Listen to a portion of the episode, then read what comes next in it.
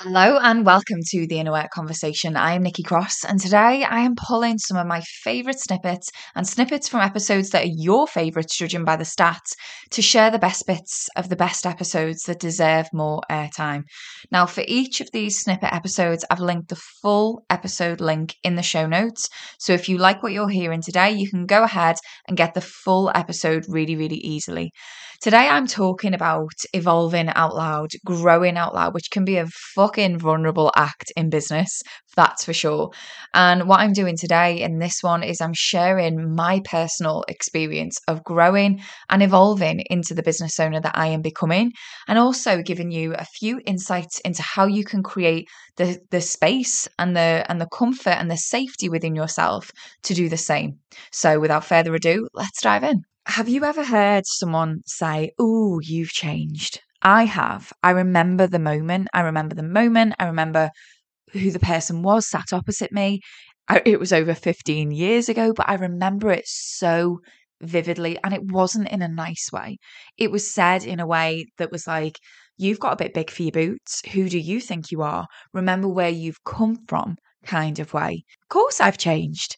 Who I am in business has changed too. And I think it's important to change. It's important to allow yourself not to be so scared of change. It's important for us to accept that changing and growing and evolving is just a natural part of evolution as a human, and especially as a human in business. And I think it's powerful to evolve and expand into who we want to become. It's powerful to sort of stand behind yourself and unlearn some of the ways of being that no longer serve you. And if anything, I want this episode to serve as an example of someone who is growing in real time and hasn't got it all figured out. I haven't got all my shit together and navigating business effectively. I'm doing that actively as an ongoing practice and in real time, continually learning to let go of behaviors and habitual thought patterns and beliefs that no longer serve who I want to become. And the vision that I have for my business and who I serve, I believe, is limited by the amount that I'll allow myself to expand and grow and change. I think that one, it's like a scale, one balances out the other.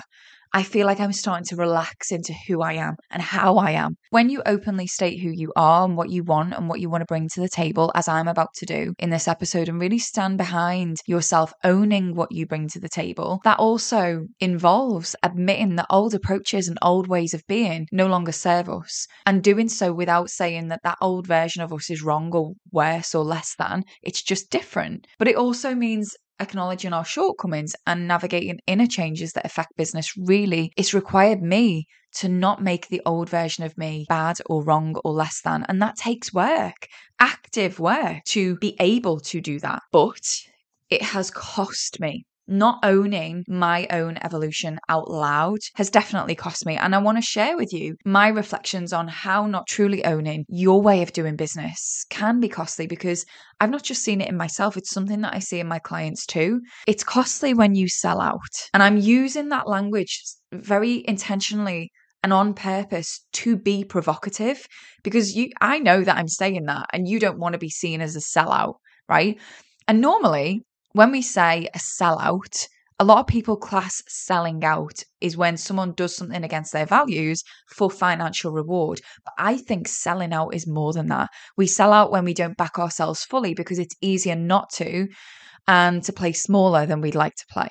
We sell out when we create our work or our our social media post or our work of art or our podcast episode not because it's what we want to what we want to sell or share but it's because we know that it'll do well because the topic is trendy or conventional.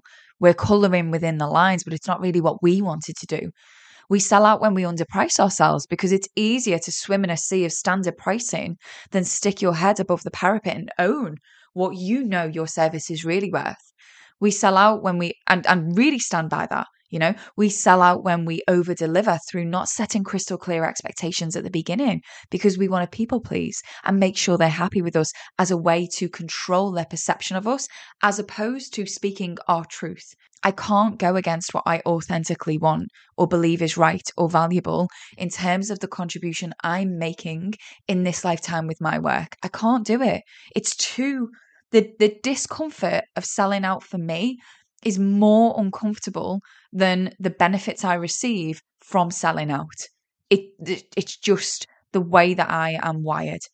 And I'd say since around August last year, I've seen glimmers of what happens when I don't sell out, when I own what I do and I stand behind it, when I create from a place of high integrity, when I clearly set and uphold my boundaries. And is it uncomfortable? Yes, at times it is, but it's always worth it. So before I move on, please know this when you don't own what you want in business, it can be from the way you best work to your unique process to the type of work you want to do and for who or the way you want to structure and price your services, whatever it is. When you don't own that, it's costly. It's costly because it can impact your business results, your finances, your business reputation. And it's most importantly, it's costly in your inner world. And I speak from personal experience there. So before I re- move on, I just really want to stop there and share a little bit of a tool that I have used and continue to use with my clients and with myself. It's really simply when they or I am holding back from change and feeling stuck, it's asking curious questions. Questions like, and I'm going to wrap the snippet up there. However, I will let you know that those questions are specifically in minute 16, 1 6 of episode 174. So if you want to go straight and listen to that now, the show link is in uh, the link is in the show notes, sorry. But if you want to head straight to episode 174, minute 16, you'll find the questions start from there. I hope you've enjoyed this snippet. I hope you go ahead and enjoy the full episode 174, and I'll see you in the next episode.